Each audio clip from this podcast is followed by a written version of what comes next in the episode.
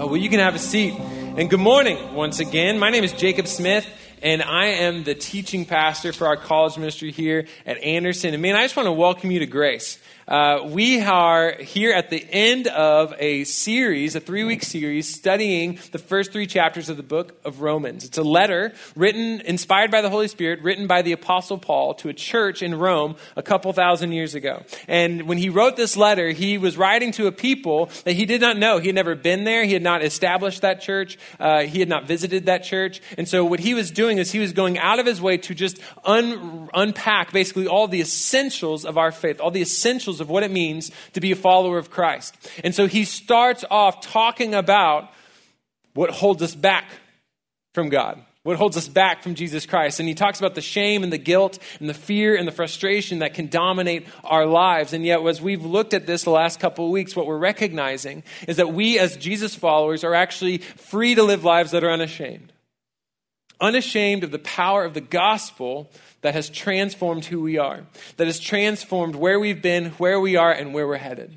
And so this morning, as we wrap this up in Romans chapter 3, man, my hope is that we get a, a vision for the truth that even though we all carry shame, right? Even though we all have past mistakes and regrets and failure, right? We look to yesterday and we say, Oh, Alabama, the shame you have brought, right? Like, or the, Oh, you New York Yankees, my beloved Astros are in the shame. And that's, that's, that's uh, going to happen, right? Like we're just going to have failure in our lives. But that past failure that could create present struggle and then carry into future anxiety, those things are done away with by Jesus Christ in our lives. I mean, you know, sports, there's still a little bit of shame. But in our lives, personally, we're in the clear.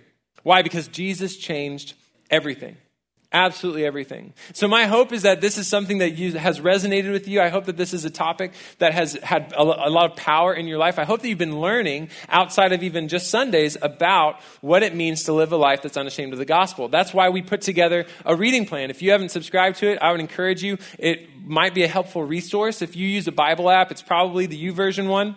It's probably that one that's on your phone. Uh, it's what I use personally to, to read through Scripture. It's reminds me every morning uh, to, of what passage that I'm in. And we have a reading plan. If you search up Grace College or if you search Unashamed, it essentially brings you to a lot of the corresponding scriptures, the, the corresponding Word of God that, that relates to this idea of living lives unashamed of the gospel, lives that are transformed by the overwhelming power of Jesus Christ. Right? And so, my hope is that this morning, as we wrap up this first short little series in Romans, that we would better understand what Paul is communicating in Romans chapter 3, which is that every single one of us who are followers of Jesus Christ, we live only by faith in the one who is actually faithful. Every single one of us are wholly dependent. I love that Tyler brought up that illustration that Jesus used of a child. It's, it's that humility, it's that incredible dependency that children are forced to exhibit. That Christ says, I want you to choose that in your life because that's what defines us. We are people who live by faith in the one who is faithful, which is really important because in and of ourselves, on our own, right, we are we are without hope.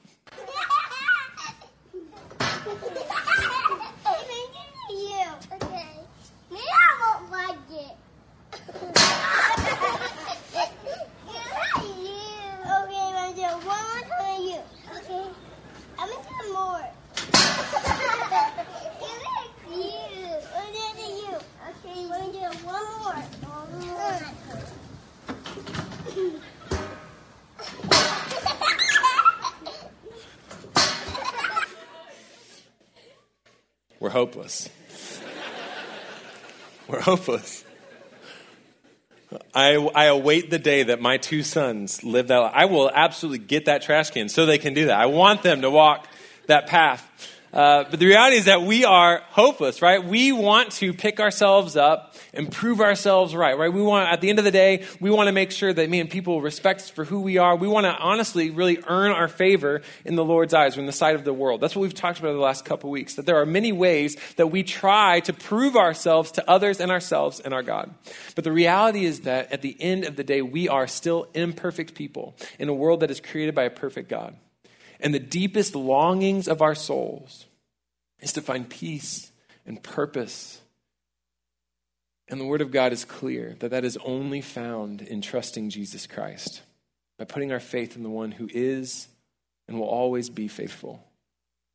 Because on our own, we're just going to walk back into that trash can lid time and time and time again. So this morning, we're in Romans chapter 3, and we're looking at verses 20 through 28. And if you turn there, what you're going to see, or what you'll see on the screen in a minute, is that uh, there are three key theological concepts that we're going to address that Paul brings out related to the faithfulness of Jesus Christ. Specifically, he's going to talk about how the faithfulness of Christ secures redemption, justification, and propitiation. Right, which are words that we don't generally throw around, right? Like you didn't like get in the car this morning and be like, "Oh yeah, I can't wait to propitiate," right? Like that's you'd be using it incorrectly. But also, that's not how we speak. And so, another way I want you to think about it is you know, these are theological terms uh, that are essentially just addressing the faithfulness of Christ and his effect upon sin, his effect upon mankind, and his effect upon God. Right? And so, as we walk through these verses, we're going to see the extent of what Christ has accomplished. That it's not just forgiving us of our sins, it's, it's actually, there's a lot more contained in what he's done. All right, so he starts in verse 20 uh, talking about the effect of Christ's faithfulness on sin itself. He says in verse 20 that no one is declared righteous before him, meaning God, by the works of the law, for through the law comes the knowledge of sin. All right, so this is something we talked about last week. It's the idea that ultimately we, in and of ourselves, cannot prove ourselves before God, not even following His law, right? He gave His people a law, and we think of maybe the Ten Commandments, and that's part of the law. But the reality is that the, the Israelites, they broke it down into 613 different commandments from God things that they were supposed to do, things that they were supposed to not do. And when you tried to follow all of those things, you tried to check all, check all 613 boxes, the reality is that you simply cannot do it, right? Paul is saying no one has been able to perfectly follow this law. Even if you can try to create an external Im- uh, image of perfection, that's what Jesus torpedoed in the Sermon on the Mount, where he says, you know what? Maybe you didn't murder someone, but you thought hatefully about them, and that's, that's sin. That's wrong. Maybe you didn't have an affair, but you know what? You thought lustfully about that person, and that's, that's still sin, right? Your heart is still in the wrong place. And so every single one of us, we have to admit, man, you know what? The law, all it has done is it has shown me more and more of how my best is not enough how my best efforts is simply never going to be enough when it comes to meeting the standard that God has laid out. And last week we talked about, man, maybe we try to play that comparison game. Maybe we think, well, yeah, maybe I'm not, you know, perfect, but I'm better than Steve. Ugh, right? At least I put my bowls in the dishwasher, right? We play that game. But the reality is that it doesn't, doesn't matter. I, I love uh, one uh, old author and theologian put it this way. Uh, Handley Moule said that the harlot, the liar, the murderer, they are short of God's glory, but so are you. Perhaps they stand at the bottom of a mine and you at the crest of the Alps, but you are as little able to touch the stars as they are. It says, We all fall short of the glory of God. That's, that's what we're about to read actually here in a minute. That every single one of us are, are, are, sinners. We're all broken. And even though we try to play a game of saying, like, well, maybe I'm higher than them, that it's, it's a lost cause. You still fail to meet the standard of perfection that Jesus had to come and shake up. Right? That's why Paul is intentional in pointing out in verse 21 uh, that now, apart from the law, the righteousness of God which is attested by the law and the prophets. It's been disclosed, right? So he says, so the law and the ancient writings, the prophets, the scripture, he says, it's talked about the righteousness of God. It has been attested by uh, these, these writings. And that's, that's good. He says, we've learned a lot about the perfection of God, the righteousness, the rightness of God. But he says, there's something else now. We have another source to look to. Verse 22. He says, namely, the righteousness of God through the faithfulness of Jesus Christ for all who believe. For there's no distinction. For all have sinned and fall short of the glory of God. Says every single one of us, man, we, we fail to meet perfection, but there was one who came and lived and died and rose who shows us, and that's Jesus Christ. What's funny is that maybe if you're reading this in your Bible, there's, there's a little bit of a debate in the scholarly realm on the translation of that faithfulness of Jesus Christ. Some scholars would say, well, it, you know, the preposition's a little tricky, and so they'd say maybe it's actually uh, that of is an in. and that it's actually the, the faith in Jesus Christ for all who believe. And, and that's fair. Um, I'm more convinced by other scholars who would argue no, it's Paul is speaking about in the context. He's talking about the context of following the law, and so it would make more sense that it's not. He's not speaking about our faith in Christ, but it's actually the faithfulness of Christ. And so that all of us who believe in that faithfulness, suddenly we see, we can understand the perfection, the righteousness of God in a new way. Because Jesus Christ followed all of it perfectly. And so, because of his example, because of the life that he lived, now suddenly, for those who believe, they are justified freely by his grace through the redemption that is in Christ Jesus. All of a sudden, man, there is an incredible result for those who believe in Jesus Christ, and it's namely redemption. Now, when we talk about redeeming, when you see the biblical term, the Greek idea of redemption, uh, it means to be delivered out of something, right? So uh, you would say, i have been delivered, I've been redeemed out of this relationship. I was delivered out of that stinky dorm room. I was delivered out of whatever. You know, like you could name these things, but, but more specifically, this Greek term for redemption is talking about deliverance that required an incredibly high price. Generally, it's used in the context of a price that the, the victim could never afford on their own. That they needed, they absolutely needed someone else to step in and bring the payment that they required to be delivered out of whatever tough situation they were in. They were redeemed by an outside intervention, right? Because it costs so much. You know, when I was growing up, I actually grew up here in town. I'm a townie, I'm from College Station. And we used to have a place called Gatti Town. And Gatti Town was a miraculous wonderland where you could eat Mr. Gatti's pizza and you could play all these different arcade games. And now it's a shoe store. Um, I still go in there and try to play, and they don't they don't like it. But they they had this incredible space. And the, the, my favorite thing about Town, or even I go to a place like Chuck E. Cheese or something like that, it's the same deal. And they have a prize counter, right? There's a table where you can go to, or a counter you can go to, where some like bored college student is like standing there, like waiting for you to bring their tickets. And then they tell you what you can buy with those tickets, right? So you would approach this moment and you would look at just this wall of glory, right? This wall of blessing. And you said, Come now, thou fount of many blessings. Let me find out what I can buy with all my tickets, right? I would try. I would gamble away all of my parents' money, and I would try to get as many tickets as I could. And I would take it to that counter, and I've got all masked up, and I'm excited, right? Because I'm looking at the wall, and I'm like, dude, they've got like a Nintendo 64. They've got like, you know, a life size, I don't know, Star Stormtrooper. Like, they've got all these wild things. And so I'd hand them my big old pile of tickets. They'd feed it through the machine and they'd be like, okay, you have 180 tickets. And I'm like, wow, that's amazing, right? That's like 100 times my age, right? Like, because I understand math. I was, you know, eight. And so I thought, like, wow, this is amazing. Like, I must be able to afford anything in the world. Like, just give me the store, I guess. Like, just wrap it all up and I'll take it home. Uh, and little did I realize, right? I remember the very first time that I realized when I walked up to the counter, and I thought I was I was so wealthy because I had like over hundred tickets, and I was like, "Well, how much is the Nintendo 64?" And they're like, "That is fifty thousand tickets." I was like, "That's an unreasonable cost, right?" That, let me talk to your manager. Like, mom, right? And I try to get I try to figure out what am I going to do, and I was like, so well, how many more do I need? And they're like, well, you need, you know, forty nine thousand 800 and something tickets, 820 tickets. I was like, that's, that's unreasonable. And they're like, I'm sorry. And that's when I grew up. that's when I realized we live in a fallen world uh, at the tender age of eight that the really the only way you could ever hope to purchase something like that. One of my friends actually, his brother worked at Guytown and they like cheated the system and he snuck him tickets and then he bought one a Nintendo 64 and I was like, okay, I guess that's how you get ahead in this world, right? Fraud, white collar crime. Hope it's worth it.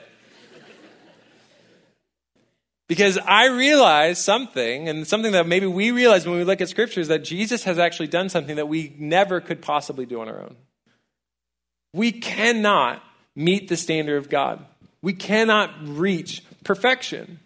And so the price that was paid to deliver us out of that, the redemption that took place, was through the death of the Son of God. That's how great a price it took to deliver the world from its sin. Man, that is unbelievable, astronomically high. But the beauty of that is that we are now, if you have trusted in Jesus Christ for the forgiveness of your sins, if you are saying, Yes, I, I, I want to receive the forgiveness of God, I want to walk in the new life that He provides by grace through faith in Jesus Christ. I mean, the beauty is that we are now delivered and we can confess our sins, and our God is faithful and righteous to forgive us our sins and cleanse us from all unrighteousness.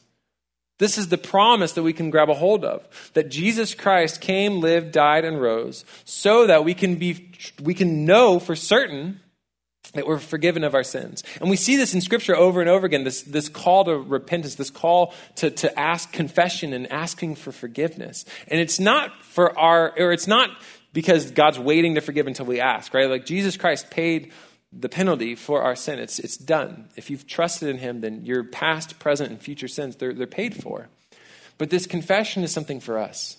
It puts our heart in the right place. It's where I, I try to start all of my days is in confession. When I open the Word of God, I say, God, I want you to convict me and show me where am I rejecting your truth? God, where am I running after my own designs, my own goals, my own aspirations? Where am I failing to live the standard that you've set?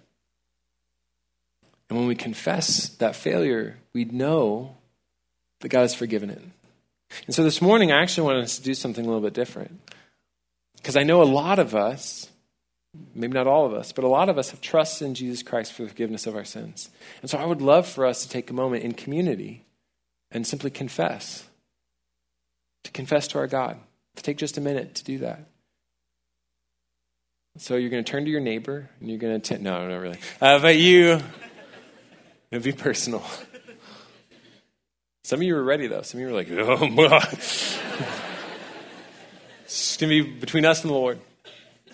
But we're going to take a moment, and you know, a lot of times we, we lower our heads, we close our eyes, and that's just to help us focus, right? It's not a mystical position or posture, but it, it helps us focus our thoughts and our attention.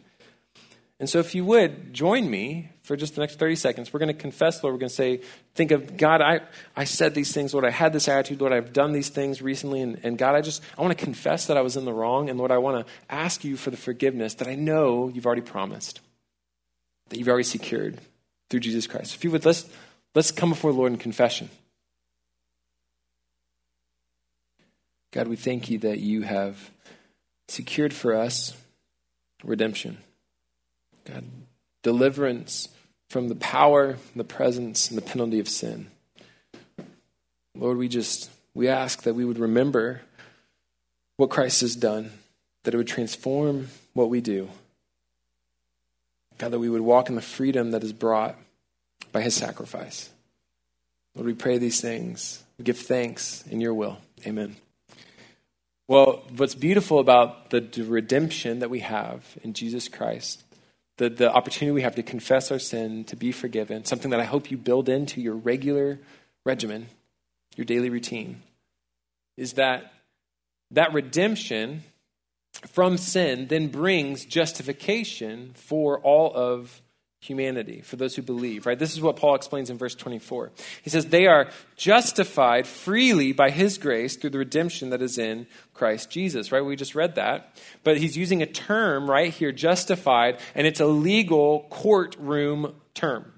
And it's specifically talking about being having right standing before a judge, right? To be declared righteous. He explains it more in verse 27. He says, Where then is boasting? Is it, it's excluded, right? By what principle? Of works? No, but by the principle of faith. He says, this isn't something you've done. You can't boast about this, but instead it's because of the trust you've put, the faith you've put in Jesus Christ. For we consider that a person is declared righteous by faith apart from the works of the law. It's the same term, just spelled out a little bit differently. Justified is the same thing as you're declared righteous. And it doesn't mean that you've been made righteous, right? It's not this, you know, that you're ethically perfect right? Because that's not true. Even as a believer, even as a Jesus follower, you still make mistakes. I'm still going to err and I'm still going to sin daily, regularly. And it's not the sense of being treated as righteous, even though everyone knows you're not, right? It's not this idea of like sweeping it under the rug, but it is, in fact, you're being declared righteous, meaning that you are acquitted of all charges against you. And that means that in a judge's eyes, right, when he sees you, he says, You've measured up to my standard of right, therefore you receive a favorable verdict. It, it's something that we shoot for in a lot of areas of life. We want to be people who are justified in a lot of different contexts. In your class, you want to be a successful student, right? You want to be an A student. And so, what you do is you look at the grading rubric, you look at the sheet, you look at the standard set by your prof, and you say, okay, I've got to, you know, get the, this amount of work done. I've got to be here this amount of days. I, I need to score, you know, 90% or higher on my homework and quizzes and tests. That's how I measure up to an A. That's how I meet that standard. And if you do that, at the end of the semester, the, the professor will look upon you from his podium or tower, whatever. I don't know about your profs. Mine were in giant ivory towers. And they would look down at us from the ruling council of the history department. They would say, You have been judged. A. And you're like, Oh, praise the Lord. Right? Like that's, I made it. Right? You try to get that, you try to reach that standard. Uh, sometimes you don't make it, right? Sometimes you're like, B, C, be gone. And you just, I don't know. But it happens. And we reach these certain standards and we want to be declared right in their eyes in that class. And so God has given us a standard of perfection, right? So we know that He's justified us as righteous. He's declared us righteous. And yet, when we look at His standard, we know that that doesn't make sense, right? The standard that He set, we talked about last week, talked about two weeks ago, it's perfection. So for God to justify us means that He's declaring us righteous when we are not. And that creates a tension, right? Because if you watched a murderer, a confirmed murderer, walk into a courtroom, and the judge looks at him and says, You know what? I'm just going to declare you righteous. I'm going to declare you innocent. I'm going to quit all charges against you. That's not good, right? That is incredibly unjust. So, how can a God justify sinners without compromising his own righteousness? How could he not be a corrupt judge who's just turning the other way from legitimate issues, legitimate sin? How can he justify sinners? Because at the end of the day, nobody's perfect. We've all committed sin. We've all fallen and fallen short of the glory of God. So, how do we reconcile? How do we absolve that tension? See, this is why Paul is very intentional. This is why he has to explain this third key, kind of final concept about the faithfulness of Christ and its effect upon our God. Why it's not just that he's provided redemption from sin and justification for mankind, but it's also propitiation before God. He says this in verse 25 that God publicly displayed him, meaning Jesus, at his death as the mercy seat accessible through faith. And this was to demonstrate his righteousness, because God in his forbearance had passed over the sins previously committed. Paul says, think back to the mercy seat. This was an object that the people of Israel, that the Jews knew well. It was the lid of the Ark of the Covenant, a, basically a big box that God had told his people to make that created this symbolic throne for the Lord. And they put special items inside of it. They made it out of very special wood, covered in very special gold. And it was to essentially help Israel remember who God is and remember what is required of them to still be a part of his people. Because every single year on the Day of Atonement, the high priest, right, so the priest of priests would enter a room called the Holy of Holies, which was at the very center of their place of worship, which was considered the very center of their nation. And he would go in this one day a year and he would perform a sacrifice on the mercy seat, on the lid, on the throne of God. And he would spill the blood of an innocent lamb. And he did it as an act of propitiation. He did it because when God saw that blood, when he saw that death, what it was, was it was a way to satisfy his wrath. That's what propitiation is it's satisfying or appeasing another person. So Jesus Christ came, lived, died, rose, and served as a propitiation to satisfy the wrath of God. Now, again, this isn't language that we generally use, um, but we do actually have a symbol similar to the mercy seat that we practice as Jesus followers to this day, and it's called communion or the Lord's Supper. And so we're actually going to take it this morning, and we have a number of volunteers who are going to make their way to the back right now that are going to start getting it ready for us. Uh, and the reason we take communion is because we are in Paul's words in 1 Corinthians 11, we are proclaiming the Lord's death until the day he returns. Meaning, when we take communion, when we share this little meal together, and it looks different, right? Maybe some of us grew up in churches that took communion in different ways. Um, even just here in Grace College, we'll, we'll do it in different formats. Sometimes we like go, stand up and go to different stations around the room and have bread and juice. And sometimes we, we sit like today and we'll pass it in little plates and you'll hold on to a little cup, you hold on a little cracker. Don't eat it yet. I'll explain it in a little bit. But we hold on to these things, and we do this as believers, right, as followers of Jesus Christ, because we want to remember what he's accomplished on our behalf. And remember that ultimately he actually served as a propitiation, that he satisfied the wrath of God. A lot of times as believers, we talk about Jesus Christ saving us from our sins, and that's a little bit theologically murky. He saves us from the power of sin, that's true. He saves us from the presence of sin in our lives. It doesn't have to exist. We have a new master, we have a new Lord. And he saves us from the penalty of sin, specifically God's wrath. So, really, when Jesus Christ saves us, when he acts as our propitiation, he's saving us from the wrath of God. And this is what allows God to be just, a righteous judge. This is what Paul explains in verse 26. He says, Because of this propitiation, this was to demonstrate his righteousness in the present time, so that he would be just and the justifier of the one who lives because of Jesus' faithfulness. Paul's saying, yes, God is perfectly just, therefore, sin must be punished, but he's also perfectly loving, so therefore, he wanted to send his son, Jesus Christ, to take the hit, or to satisfy his wrath to take the punishment, to pay the penalty that we deserved, because it was a very high penalty, right? Ultimately, we could never have done it on our own. God knew that. He knew we would never be able to live up to that standard. He knew that we would never find the perfect little goat that would really ever take away our sin. Because he says that the cost is actually much, much too high. The cost is something that you'll never afford. Because sin at its very core is offending the God of the universe. And when you offend someone, when you act against someone, right, the offense itself is a bigger deal depending on who it is that you've offended. Right? So if we're like in the middle right now and we're like passing on these plates and someone just decides, you know what? I'm tired of the Lord's Supper.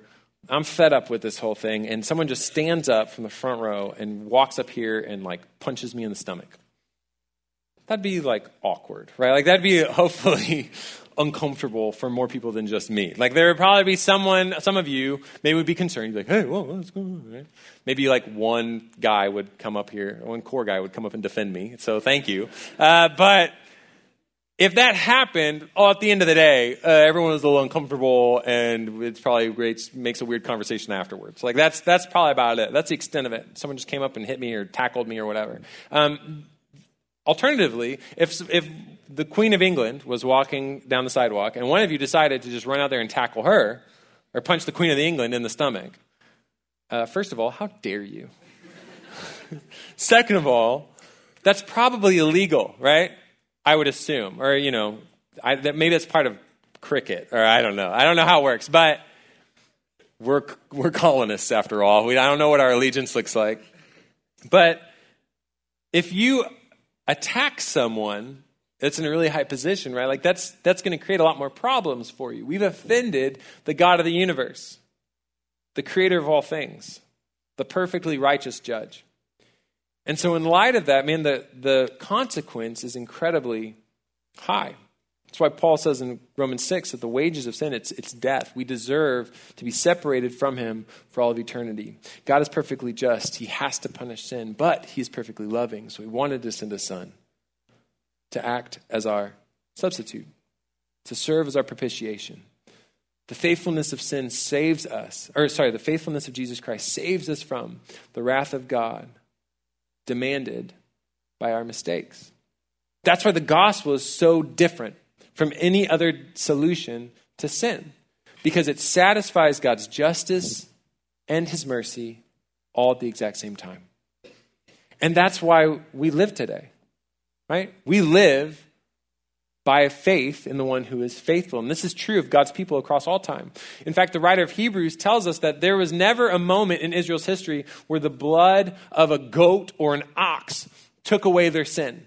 Even that moment where the high priest went into the Holy of Holies and brought the blood of that lamb to the mercy seat, that blood itself, that animal blood, did not have some sort of mystical power that allowed God to forgive the sins of Israel. In fact, what we now know is that God was simply holding off on his judgment, that he was being patient with his people. And it wasn't the blood itself, but it was the faith that motivated that action. It was the faith behind that sacrifice that God saw and honored by withholding his wrath until the right moment, which was when Jesus took the cross.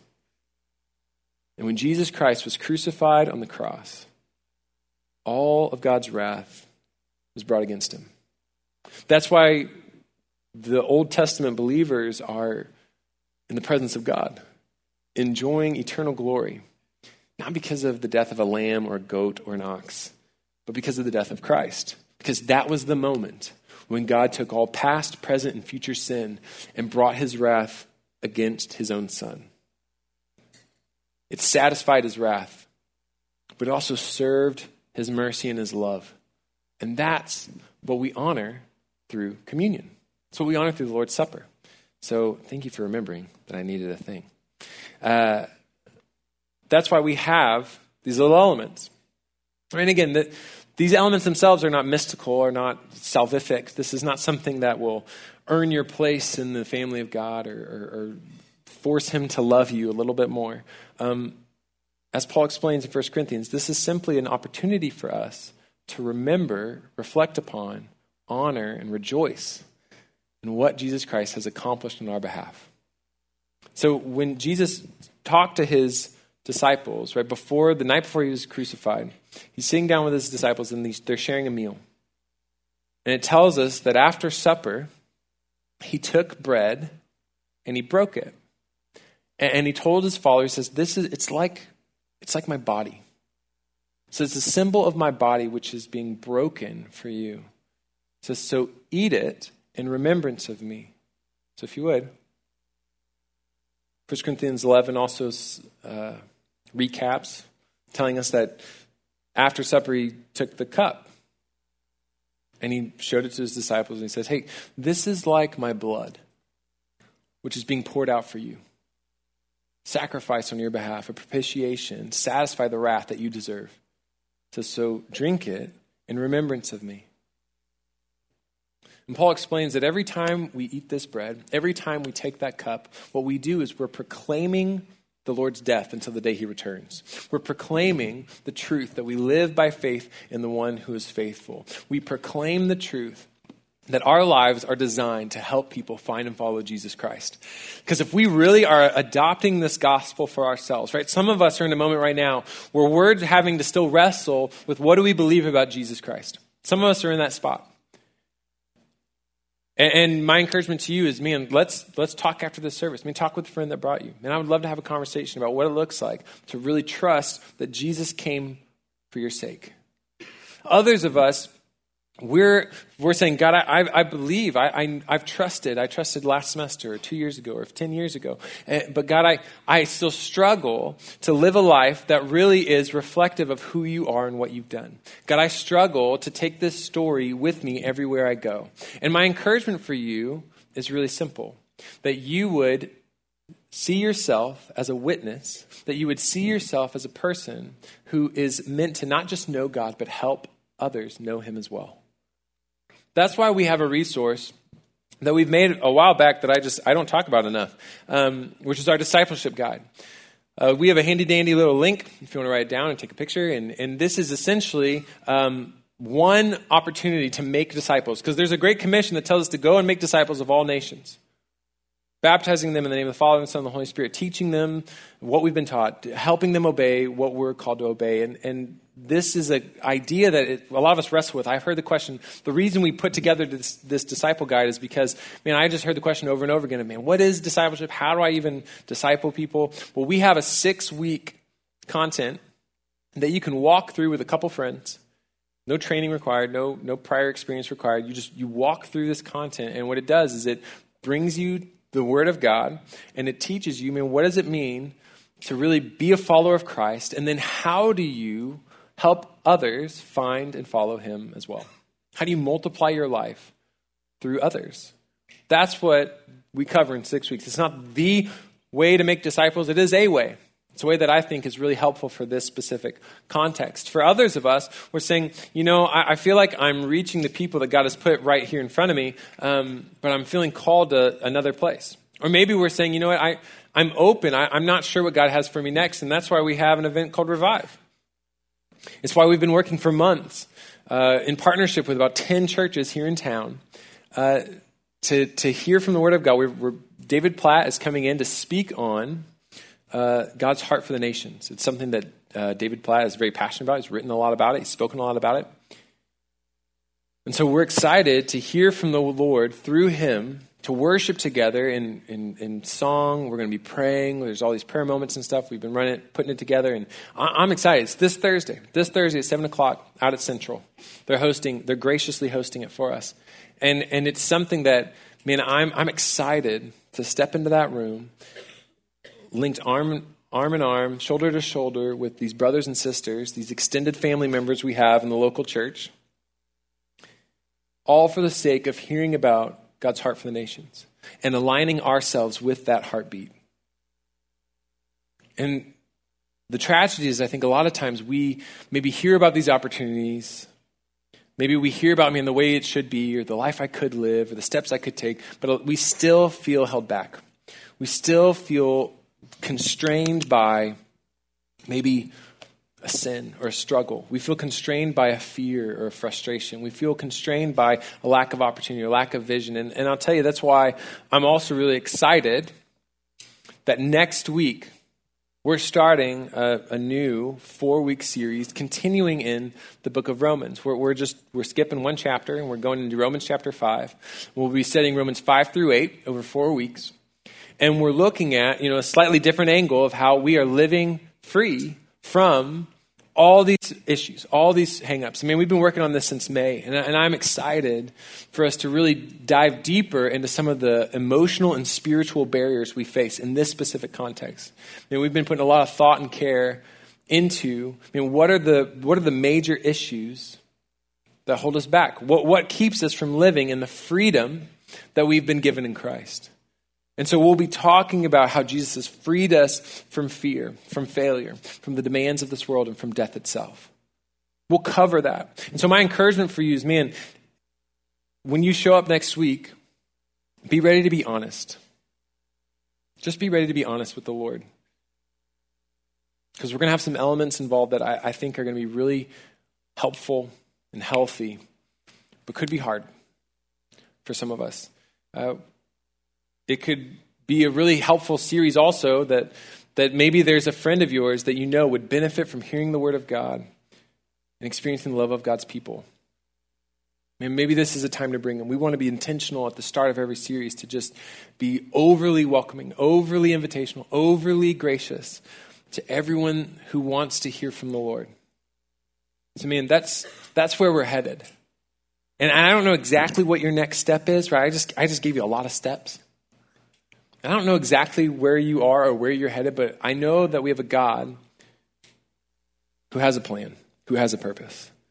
And so let's just end this time by asking Him to reveal to us what's next. God, we, we thank you that you've given us an opportunity to hear from your word. God, maybe just to marvel at your truth. God, some of us, maybe it's the first time that we're really accepting that Jesus Christ came, lived, and died, and rose for us. Man, if that's you, I, I would encourage you to talk with someone at our resource table after the service or come and talk with me. For others of us, and we are in a place of asking the Lord, God, what's next? So if that's you, I, I would encourage you to take this time before we stand in worship to be honest with the Lord and confess. Say, God, this is maybe where I've been going through the motions, like we sang earlier. God, this is where I've been simply coming to you as a consumer, looking to meet my requirements and check my boxes.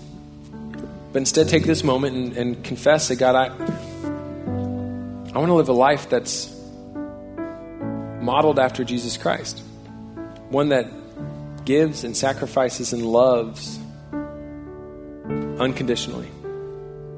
A life that's devoted to your higher purpose and your higher calling, to share the good news of what Christ has done. So, and take this moment and ask the Lord to show you what's what's next for you. Is it accepting the the reality of what Jesus has done? Is it sharing the story of what Christ has accomplished? Is it sharing the story that, that God just has written for you, your testimony, and, and, and having a spiritual conversation with a friend or a family member or roommate?